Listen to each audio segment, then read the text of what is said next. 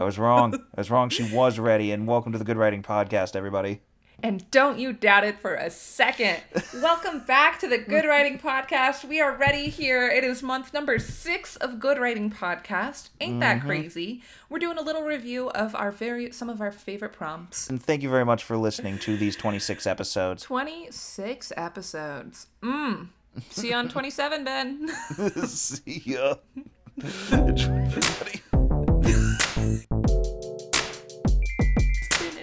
nice to see your face, as always. It's so nice to see your face as well, Emily. Thank you very much. And it's in fact been six months of seeing your face every week. yes. We have My seen a lot God. of it's been a lot of faces and it, it still It's- remains fresh, it remains fun, and I remain confident. Same face every time, never getting old. well, very slowly getting older. We don't notice it, yes. but if you were to make a time lapse of all the times we've seen our face, I think it would upset us. Um, probably. I- it's a good thing we don't record the video. Dear listener, welcome to the Good Writing Podcast. Ben and I have been podcasting together for six months. So today's episode is going to be different and weirder than usual. yeah. Um, our big idea is, as our, our longtime listeners will will recall, we each episode we one of us uh, brings in a piece of craft that we think is amazing, and we spend the episode talking about why we think it's so amazing, what lessons there can can be learned for other writers, and then towards the end of the episode, turning that today what we talked about that day into an exercise, a revision or generation exercise for writers. So today for our six month um, prompt episode, we're going to look over our past exercise suggestions and prompts and talk about some of our favorites and how they helped us in our craft. or in some cases, uh, maybe weren't the most successful as we wish them to be. At least I have one of those. I don't know if you do, but yeah. It do be like that sometimes. Yeah. so let's get into it. And I, ju- I just want to say also, um, dear listener, thank you for listening to us for yeah. some of you for six months. That's crazy. Yeah. That's intense. Anyone that's gone into the backlog, thank you. Anyone that's listened, I I know that our John Trey-free episode got a lot more listens than a lot of our others, and anyone that's heard that and has stuck around since then, just- or even if this is your first one you're listening to ever, thank you. Like it means a Yeah. lot. It's it's been a really fun six months. Yeah. Okay, so let's get into it. Um, backstory on our podcast: Ben and I graduated from an F- MFA program together, and then pandemic hit, and we both, in different ways, kind of realized we had sometimes fallen off the writing train, and also just missed having craft conversations, the kind that you would have in an MFA workshop. Um, so part of our motivation in hosting this podcast is i'm sure part of your motivation in listening to it is to find inspiration for our own writing. Um, ben you've done your homework for this episode. What was your favorite prompt or exercise that we suggested Okay, my favorite one that I have picked up and done also um, is definitely. Ooh, that's kind of hard to choose because it, it's a toss up. Because I think I got my best thing out of the. Um, uh, out of doing the thing that Brett Biebel suggested, which was focusing on an object. Like, I have a story that I think has legs and that I'm going to keep working on from that. Um, uh, but the one that I had the most fun doing, but I also thought was my least successful attempt, was the uh, one that you suggested of using a historical event or a significant event as the background for a piece of writing. I thought I just still think that there's so much fruitfulness to that idea, and I had a really interesting time doing it, but I ran into a lot of trouble in the piece that I was trying to do with it. Um, it- it didn't. Yeah. I am intrigued. Well, let's start. Let's start with Brett Biebel's suggestion. So Brett mm. Biebel is a flash fiction writer who we had on a few episodes ago, and let's listen to Brett explain this prompt idea. I, I also like. I think the story is funny. I think the end of the story is really funny. Um, And a lot of times you get stories mm. about decline, like like you know the decline of of America, whatever that is, right? Or like like mm-hmm. this this kind of like stories that are are after um, a grittiness or edge or whatever that that just don't seem to work. And, and this story does because it like has a serious, I think, emotional core, but it, it also doesn't take itself too seriously at the end of the day. Um, I think, um, you know, that fucking Sprite line is just really funny, and Sprite, Agreed. Sprite, Sprite is just perfect, right? Like I can't think of a more perfect, a more perfect nothing brand The to, least to stand in here. offensive. Yeah. Usually, uh, when I when I sometimes when I pass a story out in class, I, I have their students, I have my students um, work on stories with a brand name, like start with start with the brand name, um, because I think that's uh, fun and also sort of a a note. And it's just interesting to see what they choose and how they choose to incorporate it. Um, uh, you know, a, a story that turns on some sort of some sort of brand, or where a brand kind of stands in for a particular character, um, and that's that's sort of a simple simple um, idea. Um, I try to keep my prompts like really open. I think it's a brilliant exercise though because it makes you think about object. Yeah, Like Yeah. using a specific object as as a turn, like Mm-hmm. whether you keep it as a brand, like the sprite turn here, or um, whatever wherever other directions an object can take you. Uh, I love I love objects in fiction. Fiction's from points of views of objects. um, um, just just the the how much stuff plays a role in our lives. I think is awesome, and, and that's a, a good way to, to get at some of that for sure. Yeah. So you first. Okay. Um, yeah, so talking about objects, explaining objects up, basically this is an exercise that I feel like you you've probably done this before if you've ever taken any sort of creative writing class. I feel like this is a generative exercise and also a I, I think this is often like just a technique exercise that is described and not necessarily meant to even be the genus of a story or a larger piece kind of thing. A lot of the time this is just a way to literally practice writing is attempt to describe an object or start with an object as a focus. Um, but I I did a thing where I was taking an object as a focus uh, as a kind of obsession of a character.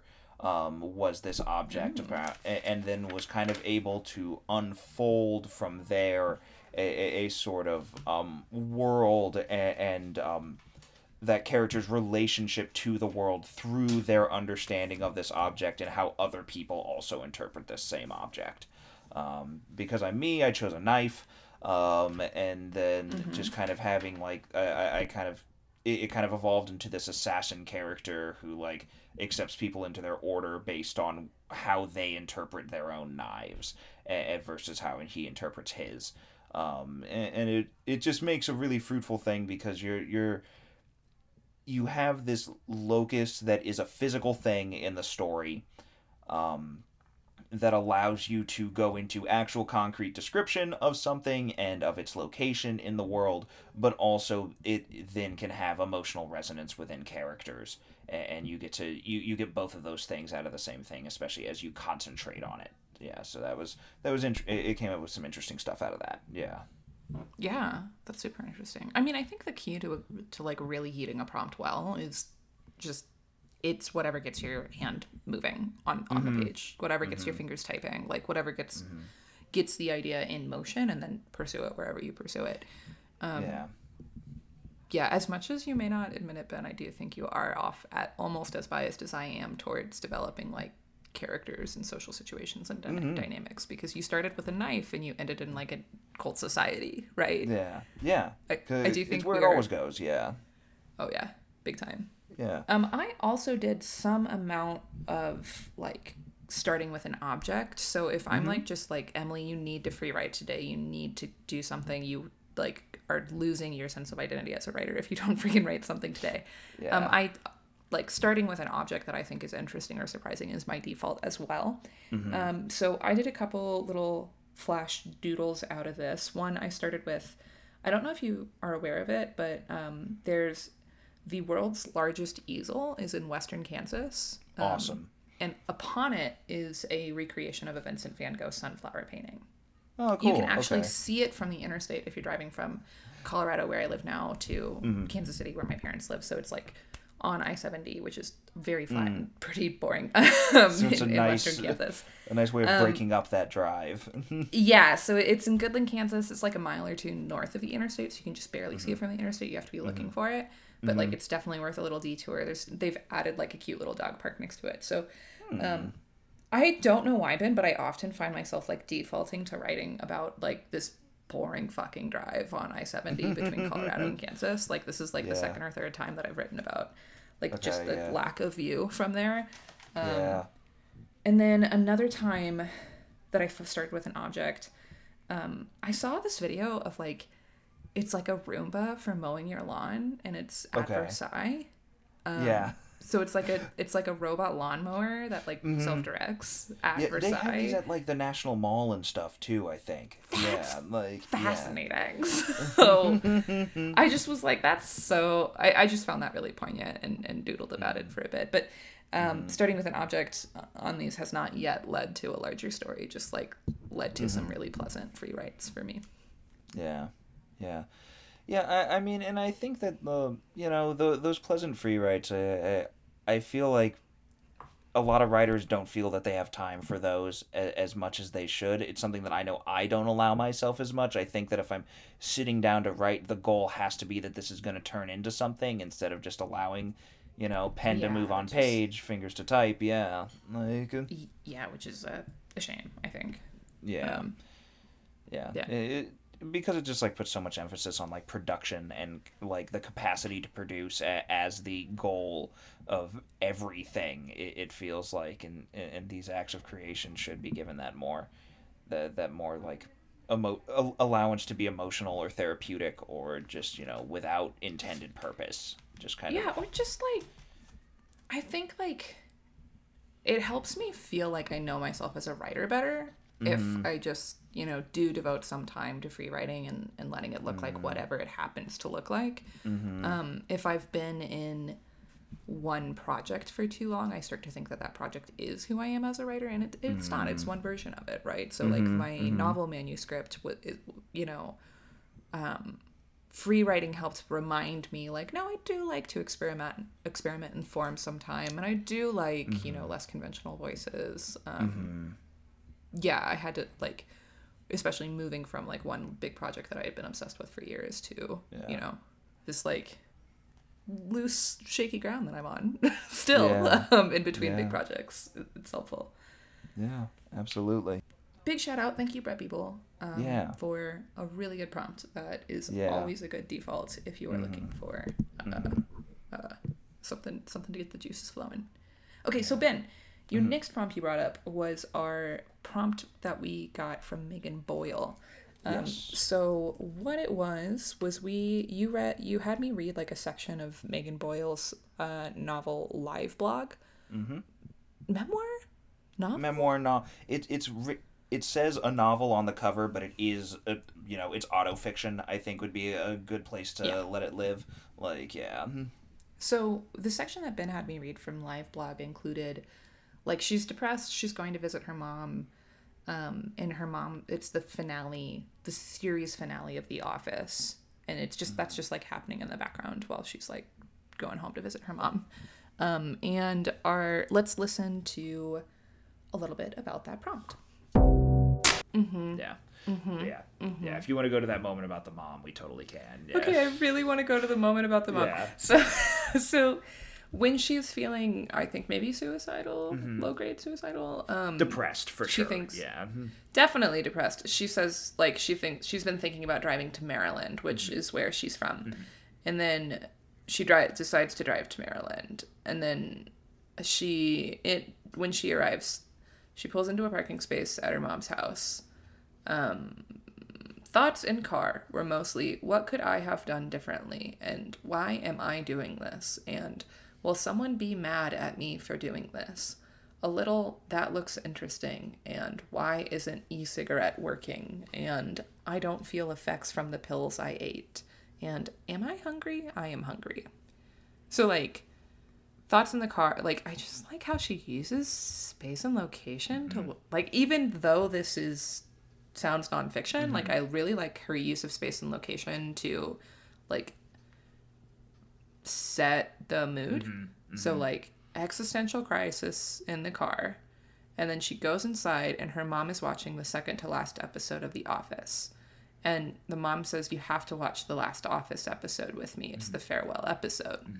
And she just sits on the couch and, and they talk about the office and it's goofy and cheerful cheerful and her mom kind of cries about it a little bit mm-hmm. and then she goes to pick up takeout and everyone else is watching the office and it's just like pulling her out of herself. Mm-hmm. Right? Mm-hmm. And also it's like i think a character stumbling into the end of something else even if mm. it's not super relevant to what they've been doing makes that more poignant right? Like it's the farewell episode of a beloved tv show Yeah. Where were you when you watched that episode right? Like it's it's adding a certain level of um meaning to mm-hmm. what she's doing even though it's not related to the office. Mm-hmm. Mm-hmm. Absolutely like yeah it, it just brings her into the like like you said it brings her out of herself and into this space with other people. Like she she's no longer alone right now. She's with her mother and, and to a certain extent with the people at the thai food restaurant as well because of this shared connection. Yeah. Like uh, I also want to say if you if anyone like a best practice if you're like trying to hang out with someone who you know is depressed is don't like bring up their depression. Like mm-hmm. don't don't like be like, "Where have you been? You haven't been texting me back. You're super depressed. Why aren't you getting better?" Be like, "Hey, I'm watching The Office. You want to take out?" You know, like just do an activity, like a low stakes activity with them that will bring them out of themselves and if they want to talk about the depression, they can. But like this i don't know if the mom's like just casually doing her or if this is intentional but like this is a best practice if you're talking to somebody who's depressed mm-hmm. Absolutely.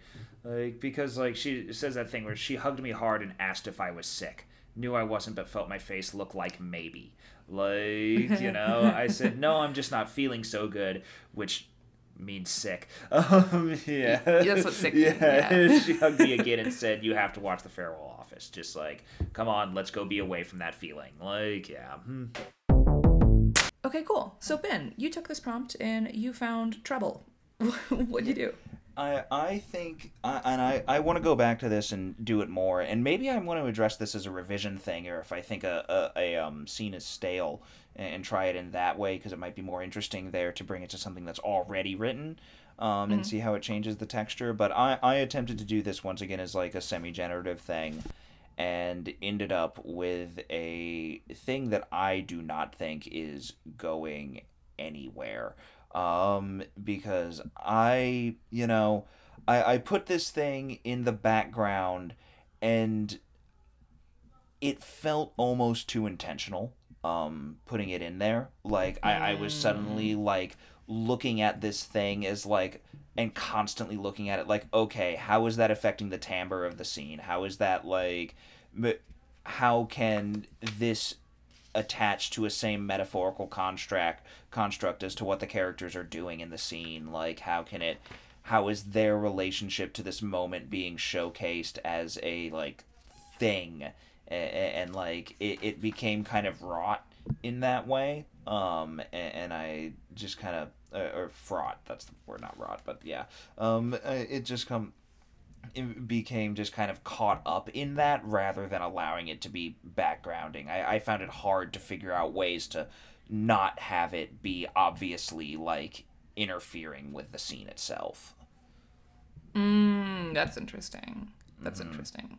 So, uh, you tried to start with the bigger historical context is in is in the background, and it just felt sounds like it might have made it feel just like too premeditated, too perfect. Yeah, exactly. It, it, was it was too it, it w- instead of it being not obvious that it was like guiding things, it, the fact that it was guiding things just felt at least when I was reading back through what I was writing, like just felt like okay, that's too it's too clearly in relationship to what's going on. It, it it's like it, it's it's like a stain, or, or it felt that way. Like so, I I think it might be more useful to try to in to go back and insert this into something that already exists eh, because then you have an already extant scene that has its own connections and things that it's building on and then this becomes part of that gra- greater tapestry rather than it, it being kind of like one of the original weaving threads like Yeah, that makes that makes a lot of sense. Um, I think that makes the most sense. Although I will say, so I sort of did this not with full intention, not with premeditation, um, for my recent short story uh, set in a movie theater. So I've got a short story with a really voicey protagonist set in a Yeah. movie theater. It happens to take place over Christmas. Um, and it's not about the Christmas spirit. There's a few jokes about, you know, how shitty it is to work a part minimum wage job during Christmas. Um, but I do, eh, like, it's not about Christmas, but I do think that, like, that makes, like, the lack of connection and lack of warmth between people in the story, like, more poignant Yeah, Um, yeah. but the genesis of that was actually like not super intentional like um, i worked a shitty movie theater job over christmas one time and i was just like free writing playing with a voicey protagonist and you know realized i had said it over christmas and like that there was opportunity to do more with that after i was partway through drafting. Um, yeah. Yeah. It, it did work um, but i like really dialed back all of my instincts to go too hard about it being Christmas because I didn't want to be too obvious about it. Yeah, yeah, because then it becomes a story about Christmas, exactly, like which is not the goal of that piece in the slightest. Yeah, A- and I, uh, I think that you, I think you did a really good job of that. Now that you're talking about that, it's like, oh yeah, that that is set at Christmas, and that does like add that weird twist of like the desire for connection that people have around holidays. Like only makes that you know the lack of connection between the characters stronger there. Yeah, absolutely. Mm. Mm. But it wasn't mm-hmm. like it wasn't too perfect because I like wasn't I wasn't even fully aware like as I was drafting, you know. Um, Yeah, I do think that yeah. helps. Yeah, I, I think that's an advantage that Megan Boyle has too it, when she does it, and what makes that so interesting is that it is just like a thing as she's you know describing her life. So the fact that it took place when this was this other thing was happening is just is not on on purpose or intentional at all. It's just the order of events, and, and Yeah. that like uh, allowed her to kind of like play in that space a little more easily as well. Um, mm-hmm. yeah, so i- are we trying to say that this is something that you can only do accidentally, maybe? Like trying to do it on purpose? Yeah. Well, it's hard, you know, if if something is core to your like genesis of the story, it's hard to mm-hmm. dial it back and make it feel less obvious. Like you Yeah. I- and, and to be clear, like things should be obvious sometimes. Like you mm-hmm. should lean into stuff, let it be obvious. Um, but yeah, honestly, I think that we might be saying that that's how you and I recommend doing it, at least, or what's worked for us is when it's semi-accidental. you know, just when it just happens. So, uh, advice for writers: uh, sometimes things just got to be happening. Um, That's so goofy. Uh, okay. Um, cool. Ben, did you say you had one more prompt you wanted to talk about?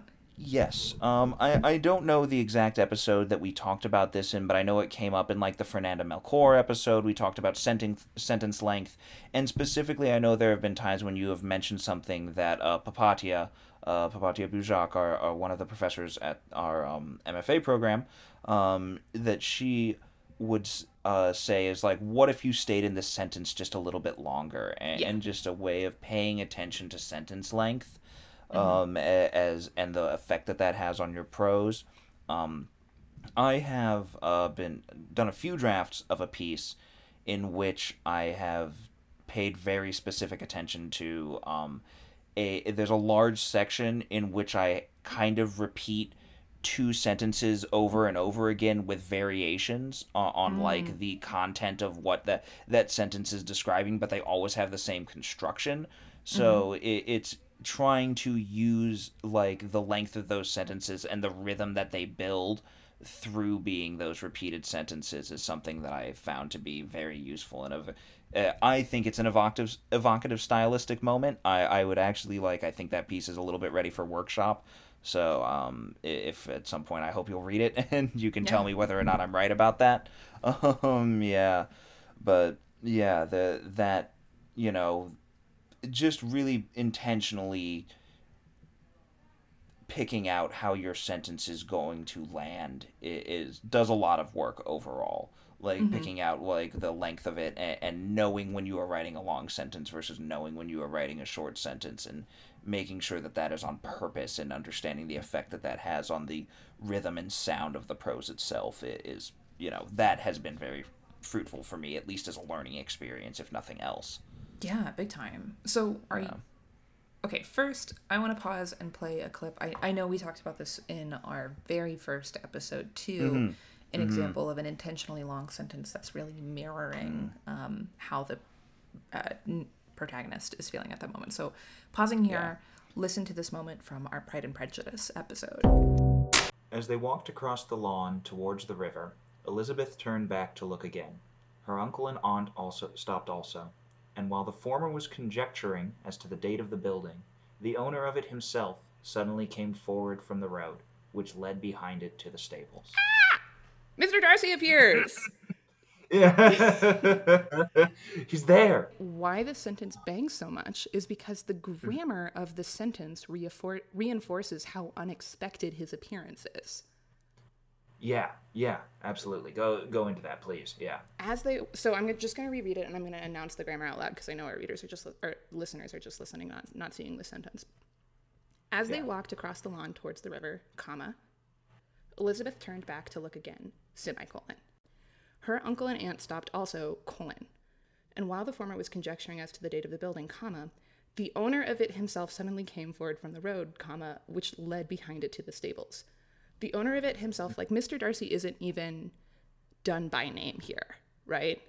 The owner of it mm-hmm. himself, like just a man, you know, you have to like mm. engage your brain to realize who that man is.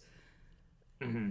And that also like creates like that visual distance where you it's like the character is seeing them and not registering fu- fully like right away it's like wait who is that oh that's the owner oh that's mr darcy Yeah, like Exactly. yeah. It kind of has that effect when you see someone from a distance and you're like, that's a person. Oh, wait, I know that person, right? Mm-hmm, the mm-hmm. owner of it himself suddenly came forward from the road, comma, which led behind it to the stable. So, like, it was Mr. Darcy. Mr. Darcy isn't even like the end of the sentence, he is hidden in the middle of mm-hmm. it. Mm-hmm. So, like, mm-hmm. as I was reading, I actually basically did a double take. Mm-hmm. Which is what Elizabeth would have done having run into somebody who she wasn't expecting to see. exactly yeah exactly So Ben, what you're saying when you tried this, your your takeaway was um, it works. Like to just pay attention to vary it, but also it sounded like you were like trying to create a rhythm, like repeat the same thing, but in differently lengthed sentences. Yeah, yeah, exactly. Like, and uh, understanding the ways that that unfolds, uh, uh, it unfolds and changes the rhythm and keeps like it, it having the basically like the two sentences each begin the same, like they have the same beginning every time, and then it goes into a different thing after that. So understanding the ways that you know you're able to kind of bounce the back end of this sentence off of the same front end every time i- is, i I, think leads to a very interesting reading experience. Um, yeah. And I, I i think doing things like that like just paying attention is always smart to to understand how your sentences are going to sound when they are read. Yeah, Yeah. I love that. yeah. Um, I've got one from our real settings that mess with your char- mess with your characters episode.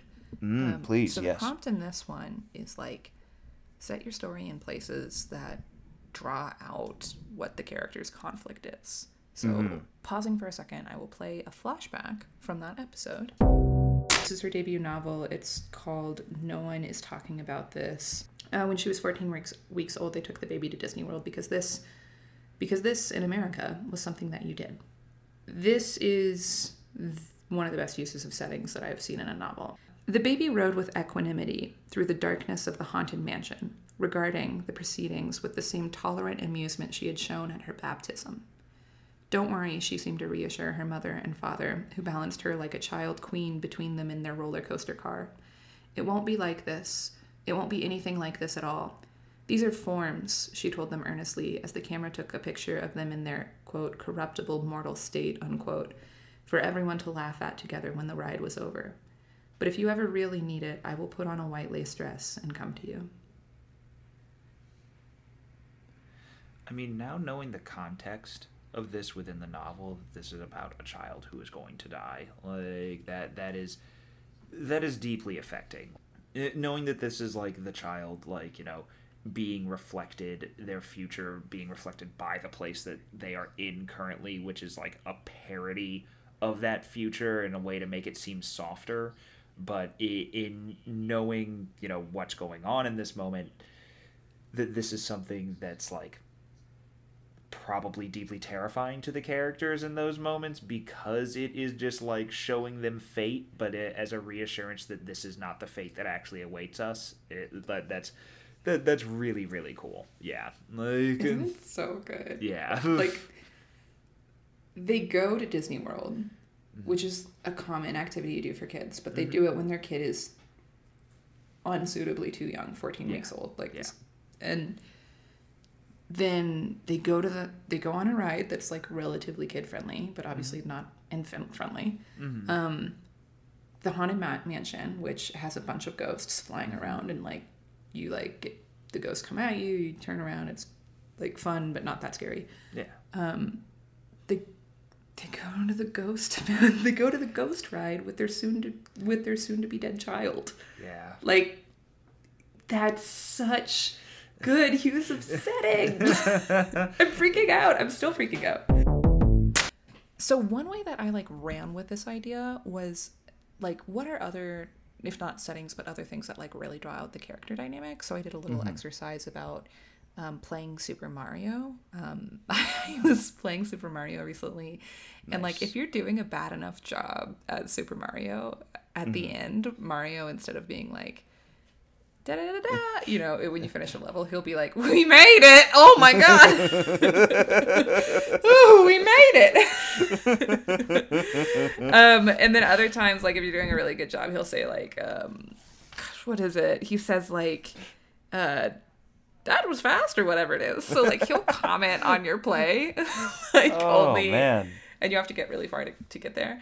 Um, so I was like, that's a really good like way to draw out like a interpersonal conflict between like I know I played with like my sibling, my neighbor kids like as a kid a lot. Um, yeah, so I just used I was thinking of like settings as a way to draw out like your main character's problem, but then I also thought about like setting or external like what they're doing activity to draw out like emphasizing the character dynamics. And like truly as a kid if you were shitty at the video game that was in vogue at the time like it did affect your standing in the hierarchy it really did. So mario being like whew we made it.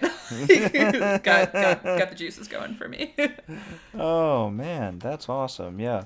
So like uh, are you saying that in this thing that you're working on like you you were using like this example of the video game like as for the the player themselves and, and their like kind of reaction to this moment uh, as a way of like tying that together of the, these two things like uh, uh, showcasing the same emotional strife. Yeah. Yeah like an older sibling who's better at a video game playing with a younger sibling who's pretty shitty at it and like using that as uh, drawing like demonstrating like the dynamic like the power dynamic and also like the uh, annoyance the tension in between those characters Uh, that's excellent. Yeah, that that's really good. So you would so so you would say that this definitely like works for um as a thing when you try to put this into practice.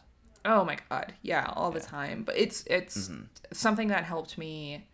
It was hard to think of like a, the perfect setting for like one character, but like to think of like settings that would draw out like the character's tension, like help. I, I had more ideas occur to me for that, so I kind of like reframed this prompt in terms of not like drawing out what is the character's internal drama, but like how can I make it external, their interpersonal? Can I Uh yeah. externalize it more?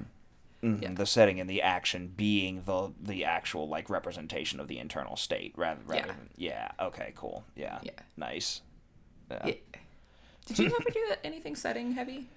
Um, I don't know. Like I have done setting heavy stuff. Like the the stuff that feels setting heavy to me is, is oftentimes I'm really just focusing on how strange the setting is. Um, and, and it's usually not like I, I'm usually trying to stay very external in those scenarios, like drawing the reader along to like the strangeness of that. So I can't say that I've done done a similar thing. Um, I know I wrote something very early in uh, the MFA career that was about like. Uh, some weird ritual being done by people where a um, kid was being taken out into kind of this like stalker esque um, zone sort of area a- and was being like ritualistically like punished by the, his caretaker in this scenario as a way of like holding back the outside world it, it was a like it, and i guess that kind of does that because it kind of is you know the the strife between these two characters is represented by the greater strife of the outside world but it also wasn't a very good piece. So um, yeah. Um so I, I can't say if it was very successfully doing that. Um yeah. Uh, the spirit was there. You had the spirit. Yeah. Yeah. oh man. Um, did you have one yeah. more prompt you wanted to talk about? Uh, those are definitely the ones that I have done most recently. Um, I, I will say, as always, um, ekphrastic. I, I'm always being doing ekphrastic work. Like if I'm trying to do stuff, I love to put on music and write to the emotional state of the music. If I'm doing free writes that end up being like, as we were talking about earlier, you, you mentioned successful free writes. Any like really successful or good feeling free write is usually done in that way, where I'm just kind of reacting to usually music. Um, in the writing that I'm producing, like so, I, I do that a fair amount, but there isn't anything specific in that. Yeah. Um, yeah, ekphrastic writing. So that would be like writing about art. Um, I think Yeah. Ben's often recommended. You know, there was a jazz album that you recommended as as your one as your like recommendation of the week once, as as just like you put it on and just like let it let the juices flow. Yeah, yeah. Uh, Out to Lunch by the Eric Dolphy uh, Quintet, I believe. Yeah. Um, but yeah, the just stuff like that. Like you know, I'm always trying to do that, especially when I feel low or feel like I can't write. Doing something like that usually helps me get you know a, a um a proverbial version of going like is kind of how I would describe that. Yeah. Totally. Um, I have one other prompt that I don't know if we've aired on the air before. Um, and Oh, it yeah. is uh, reading poetry. I, I, you know, as any of our dedicated listeners know, like Ben and I are very much biased in towards fiction, um, and we've occasionally very lightly dabbled in nonfiction, but we are really biased towards fiction. Um, I recommend reading poetry collections, and specifically like just kind of like letting the language wash over you and um, what something that happened worked really well for me recently was just like letting the language wash over me wash over me and then um, i stumbled into just a sentence in, in a poem that i just out of context thought was really inspiring so it was in joshua bennett's Owed o-w-e-d is the name of the poetry collection i've um, the sentence was i'm pretty good at not loving anything enough to fear its ruin which I thought was a fascinating sentence. Um, totally out of the context of, I think the poet, poem itself was like stuck on, stuck set in a, just like a, a, a train ride somewhere. So it wasn't. It was like just a, a genius, inspiring sentence to me. And um, yeah, I did a little free write about like what what this ended up being with about like you know people who try to go to like zero waste, um, like just not throwing anything away. Like, can I Yeah. reduce my intake to a point where I'm only reusing things and not Mm-hmm. creating trash? Um, So I wrote about like someone who's that. So not super in this totally different spirit from like the original Joshua Bennett line of I'm pretty good at not loving anything enough to fear its ruin. Um, Mm-hmm. Just like not owning things, like not wanting things, and, and Mm. yeah, yeah. So um, reading outside of your genre, even just for the Mm-hmm. language, and then like truly just pausing and if, if you read it find stumble upon an inspiring sentence like just pausing free writing for a little bit and then coming back to reading Yeah. Yeah, that's awesome. Yeah. Uh, anything of taking away from like, you know, the the other sources, going to other non even going so I would say even go so far as to find inspiration outside of writing. Like i in that way, like, you know, from things like taking a walk, things that we've suggested before, you know, ta taking a walk, taking that as an inspiration source, you know, having a conversation with someone, watching TV, like just taking all of those moments as potential ways and thinking about how they could be adapted or influential i- in the writing that you want to make. Like, Totally. Yeah. Yeah. But yeah, that's that's fantastic. cool well guys um it's been six months of podcasting um Yeah. ben how do you see our next uh journeys next goals in the podcast Well, um, I guess coming up as far as next goals on the podcast, um, I, I think we, I think we would both agree that we want to go into maybe a more guest heavy format. So look to that in the future.